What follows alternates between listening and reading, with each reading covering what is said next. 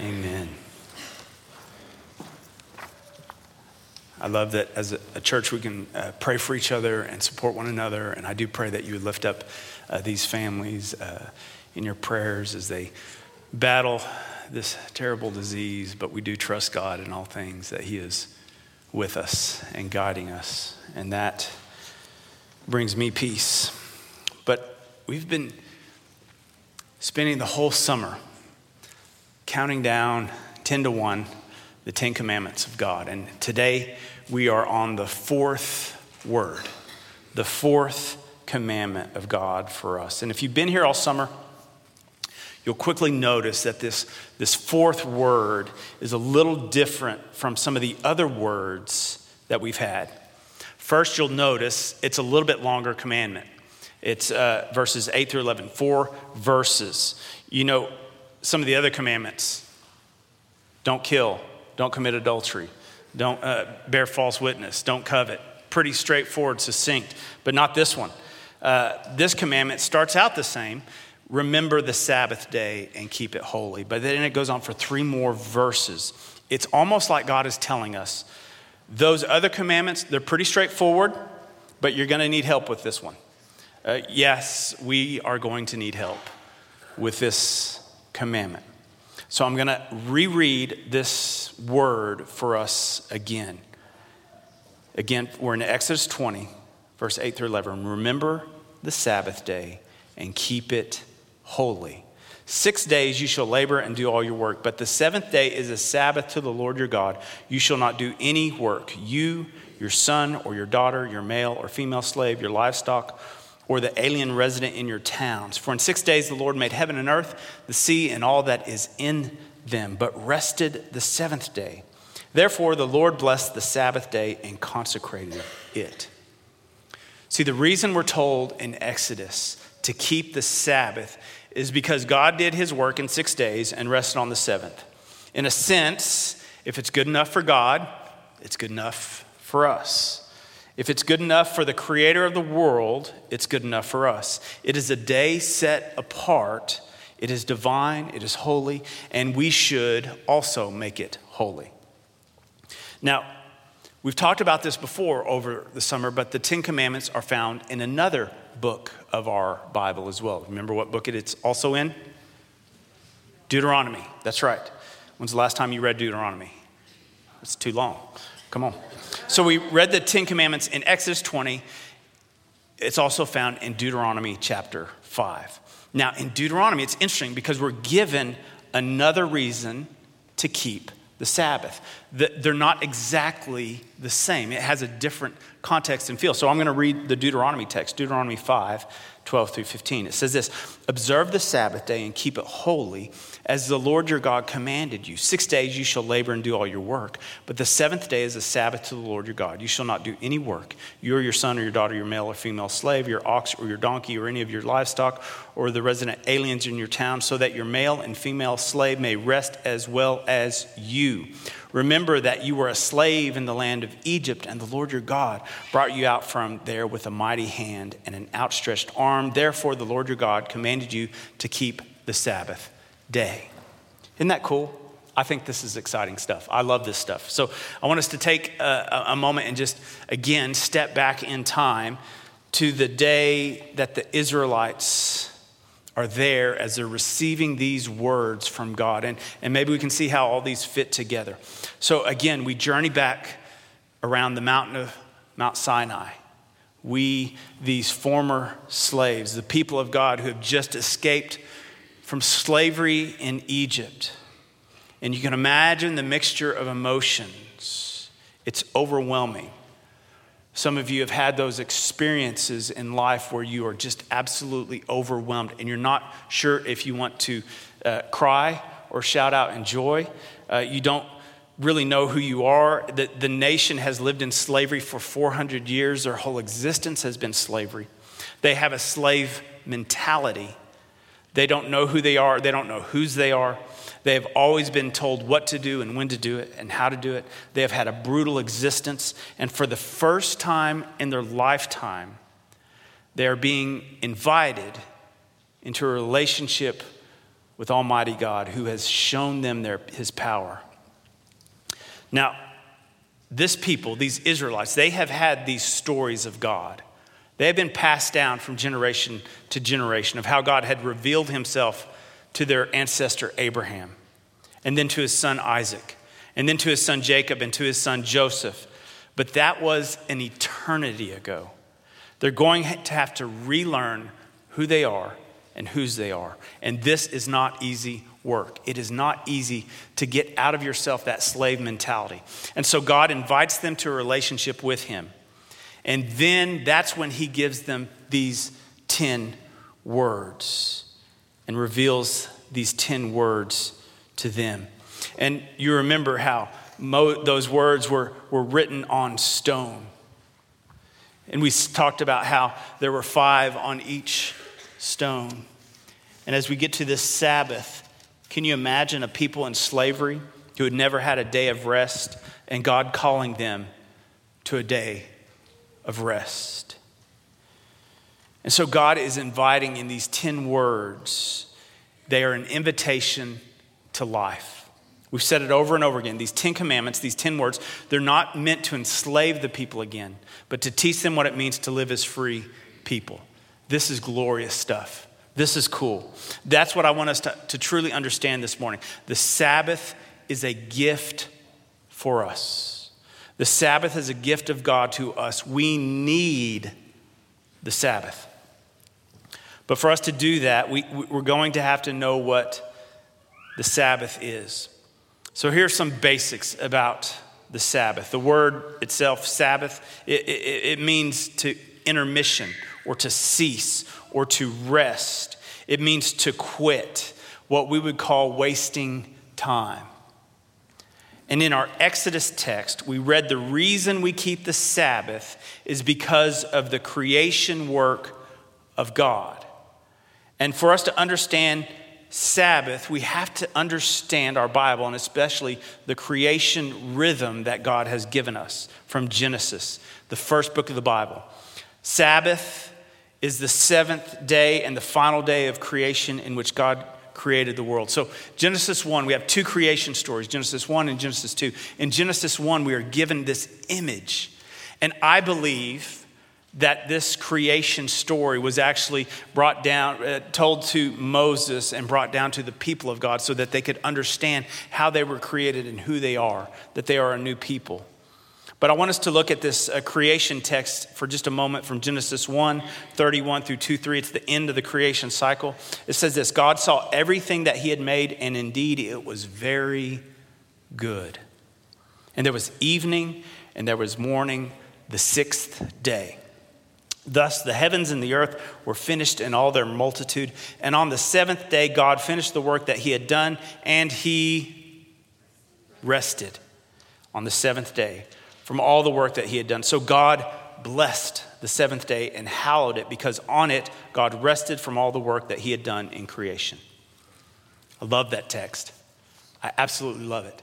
It, it, it says in the text, if we're paying attention, it was evening and there was morning. That's the rhythm from day one to day seven. There was evening and morning. That's the rhythm of the day for the Hebrew people evening and morning, evening and morning, evening and morning. For the Jewish people, the, the day began in the evening. That's when the day began. You know, it's not really the way we kind of look at our day. Our day begins in the morning, typically, with an alarm clock, right? Uh, going off as we rush off to work or wherever we're going, whatever the day has for us. And it, and it oftentimes ends hours after dark. And we sometimes try to steal some sleep in between there. But the Hebrew people had a very different rhythm of life. So I, I want us to kind of use our godly imaginations as we look at this idea of Sabbath, because it lines up with our idea of who God is and His grace for us. Think about it evening, and morning, evening and morning. The day begins for the Hebrew people when they get ready to sleep. The day begins with sleep. And then when we wake up in the morning, the day is already half done. God has already been at work. But this, is, this lines up with our Methodist theology as well. When we talk about grace, that God's grace goes before us, that God gives us, we've talked about this word, prevenient grace. It is the grace that goes before. Before we seek God, before we have anything, God's grace comes to us first. It's the same in this rhythm of Sabbath that God's grace is hey, why don't you sleep first? I'll take care of the night. You're not in control. I'll watch over you. I'll protect you. I'll be with you. And then when the day starts, I've already been at work for you. That's how this rhythm is. That's how our life in Christ is. God does the work first, and we just wake up from a hopefully a good night's rest the day already half done. God has already been working all night, working within us as we sleep, recreating us, our minds dreaming and being recreated, our bodies resting. Then we wake up to a day that God has already been active in, and we respond in faith to a world we have and had no control over. God has already begun, and we join in to the covenant of the new day. That's, that's the rhythm of creation. It's the rhythm of Sabbath. It's the rhythm of salvation. We respond to the grace that has already been given to us. Salvation begins with God's grace. We're asleep, we don't know Him. God has been active in seeking us out and drawing us to Him. Then we wake up, as it were, to the reality of God's work through Jesus Christ in us, and we respond in faith to that salvation. It's the rhythm of salvation, it's the rhythm of Sabbath. This is the way Sabbath should be. It is a rhythm that we are created to be in tune with. But, but keeping the Sabbath in today's world is difficult at best. It is hard for us to stop our routines and rest. We have been brought up that we should always be doing something. We should always be creating something. And the thought of stopping for many of us is even scary. But remember the words of Jesus when he said, The Sabbath was made for you. The Sabbath was made for you. It's a gift, it's a necessary gift for us. And I can picture Jesus when he's with his disciples and with the Pharisees, and they're trying to argue with him about what it means to keep the Sabbath, that he's just shaking his head. I don't, I don't think it's in anger, but in grief and sadness as he watches his people rush from one thing to another, constantly busy, never taking time to stop and slow down. And so that's from the Exodus text that we've been looking at this whole summer. But, I'll, but in Deuteronomy, we're given another reason to keep the Sabbath. And I'm going to read it again. So, why do I keep reading these over and over again? Hopefully, you'll figure them out. Here we go Deuteronomy 5 12 through 15. Observe the Sabbath day and keep it holy. As the Lord, keep it holy as the Lord your God commanded you. Six days you shall labor and do all your work. But the seventh day is a Sabbath to the Lord your God, and you shall not do any work, you or your son or your daughter, your male or female slave, your ox, your donkey, or any of your livestock, or the resident alien in your town, so that your male and female, female slave may rest as well as you. Isn't that fascinating? Now, we have to understand also slavery then and what we experienced in America is completely two different things. Um, that's another conversation. But remember, here's what he says Remember that you were a slave in the land of Egypt, and the Lord your God brought you out from there with a mighty hand and an outstretched arm. An outstretched arm. Therefore, the Lord your God commanded you to keep the Sabbath day. Here's the reasoning behind the Deuteronomy text because the people of God were slaves for 400 years and never got a break, never had a vacation, never had a day off. As, as slaves, they were transformed from people into property, from people into machines. Sabbath was a way to restore humanity back to its humanity. So we see in these two commands even this rhythm in Sabbath. In Exodus, we see it's holy and divine. In Deuteronomy, we, we see that it's holy and divine, but it's a time to take off from work. So, in a sense, we have this rhythm of, of pray and play, and pray and play and pray and play. Exodus directs us to remember who God is and reflect on his goodness. And Deuteronomy directs us to take time off from work that is always there. Work is always there. So in Sabbath, we see this rhythm of both pray and play. Both are important, and we need both. It's not an either or, rather, it's a both and pray and play. And remember, always remember, what, what did Jesus say? The Sabbath was made for, for us, for us. So, how do we keep a holy Sabbath today? What should a Sabbath day look like? It's a good question. Let me tell you the answer. You ready? I don't know. Why? Because we live in a time of slavery. We live in a nation, we live in a time that we are broken and we're not truly free. And because of that, it is hard to keep Sabbath. It is very difficult. There are really no set rules for us to follow. In fact, if you remember Jesus when he's interacting with the religious leaders, he, he gets frustrated with them all the time because they try to set too many rules. And because our world is so broken today, I'm not sure we can truly keep a holy Sabbath. But that doesn't mean we shouldn't try. That doesn't mean we shouldn't really be pursuing that. But uh, I want you to hear that. Just because it's hard doesn't mean we don't try, we don't do it. We should be intentionally pursuing this, just like we, we have been talking about intentionally pursuing all of these.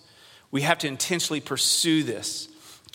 Here's the fascinating part about rest Sabbath keeping is tough work in our world because the reality is the world will do everything in its power to keep you from slowing down. To keep a Sabbath is going to require work on your part and some careful planning and some intentionality on your part. But here's my prayer my prayer is that Sabbath keeping becomes a joy to your spirit, a delight, a rhythm that you look forward to every week with longing and hope. So let me give you some thoughts and ideas that might help you as you try to keep a Sabbath. Now, the ideal is that you would work five days a week at a paying job. You'd have one day where you work at home, laundry, projects around the house, shopping, mowing, cleaning, etc. And then one day for a Sabbath. Now, you're going to have to make some difficult decisions about work and athletics, and church and community activities if you're going to be able to do this. And I know some of you work six days a week, and I know some of you work shift work that changes all the time. So, this is where it becomes a challenge, and it becomes important that you intentionally work at it. But that is the biblical model. Six days a week you shall work, one day you rest, pray and play. Now, for the Jews, uh, just this is just an aside. Sabbath is Friday night till Saturday night, and, and it starts with a meal. Now, I don't know about you, I like that idea. I like starting something with a meal. That's good. Let's start Sabbath with a meal, with a celebration. And that's, that's how they start Sabbath. We're going to come together and eat. I'm all in. Remember, it's, it's the evening and morning. Now, Christians have the tradition that our Sabbath is on Sunday. Now, why did Christians change it from Saturday to Sunday? Because Jesus was resurrected on Sunday. And so, for the Christian in the early church, they said, we're shifting that from Saturday to Sunday because every Sunday is Easter. Every Sunday is a resurrection. So, as we come this morning, I remind you that have cancer that are dealing with illness. Every Sunday is a resurrection. That's how you approach church on Sunday morning. That's how you should approach. In the midst of this death and decaying body, I get to experience resurrection. Amen? Amen. So that's why the church shifted it from Saturday to Sunday because Jesus rose on Sunday. So every Sunday, when we gather to worship, we're celebrating the fact that Jesus rose from the grave. We're proclaiming resurrection. However, I don't think it really matters specifically what day to use, but it's ideal to have a day. And it's ideal if it's the same day every week. Now, I know some of you can't do that, but I would recommend, if possible, that you follow that evening and morning rhythm if you can. It's not necessary but I like the rhythm. Why? because I like to eat.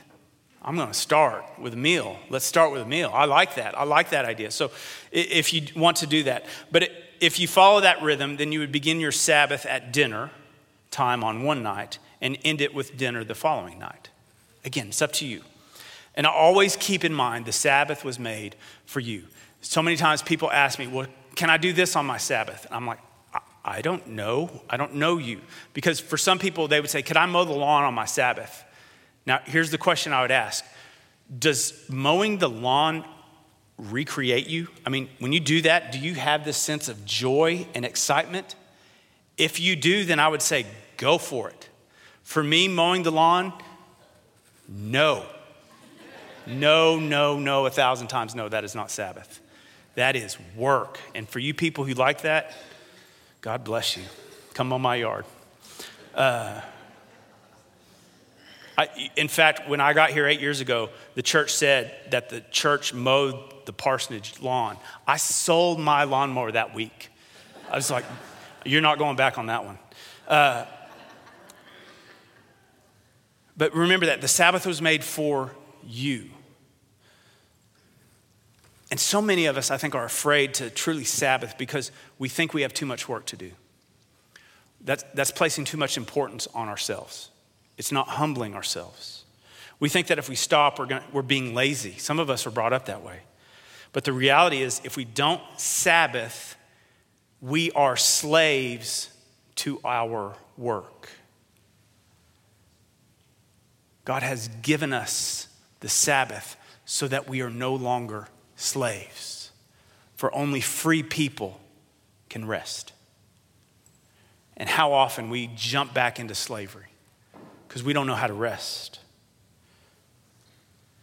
Sabbath frees us from slavery. Sabbath frees us to learn to live in faith that God is in control and that God will watch over us. Sabbath humbles ourselves because we know, we, we know that God, God will take care of us even though we're not working. Sabbath increases our faith and our reliance on God. And I want us to truly try and fall in love with Sabbath. But to do that, we have to actually try it. And, and if you're in a family, you're going to have to work together as a family. And, and here's what's going to happen is you're going to argue about it. We're human. But you, you, it still takes work. And, but let me give you some pointers as we take some first steps at keeping this sacred rhythm. Uh, and I've taken these thoughts directly from Ruth Haley Barton's excellent book, Sacred Rhythms. One, remember, we're, we're to cease from work. Everything we do in that day should fit into this idea that we are not working. That means you might have to turn off your computer, your cell phone. Second, uh, we need to try to have the same day of the week each week if possible, if your schedule will allow it. Third, Sabbath keeping isn't meant to be done alone, it's done in community. You gather together at the table to eat. There are times when you might be alone, but it, it's, it's a family, it's a community thing with your spouse and children. Now, it doesn't mean you do everything together, but it does mean that you're intentional about having them involved in your Sabbath practice. So here's a list of things to do and not do on your Sabbath. Here's the not do. You can keep, you can write these down in your bulletin as well. Here, number one, not do. You ready? Next slide. Work. Duh, I've been saying that. Number two, if possible, we shouldn't be buying and selling things, but, but just kind of being together. Third, worry. This one's hard. It is a designated day to rest, so try to keep things off your mind and off your to do lists. What you should be doing one, rest the body. I'm giving you permission to take a nap. Amen. Yeah. Whew. Sit on the porch, sit in a hammock, take a leisurely walk, kick back in the La-Z-Boy, watch NASCAR. That's, that means I'm taking a nap. Whatever you like to do, rest. Ideally, there's, there's really no dieting on the Sabbath either. Yeah, this is good stuff. Rest the body. Second, pray. Do something that connects you to God. See, because this is what Sabbath is doing. It's connecting you to God. And so if, if your Sabbath is Sunday, then this is a part of Sabbath. It's gathering together as a community to worship, to thank God for the resurrection, to be recreated. And third is play. What do you like to do? What do you like to play? Do that. It's okay. I'm giving you permission. This is Sabbath. And, and, and I'm going to leave you this morning with the words of Jesus. The Sabbath was made for you. How cool is that? Let's pray. Thank you, God. Thank you for this day where we can come and be reminded that you have given us the gift of rest. In Jesus' name, amen.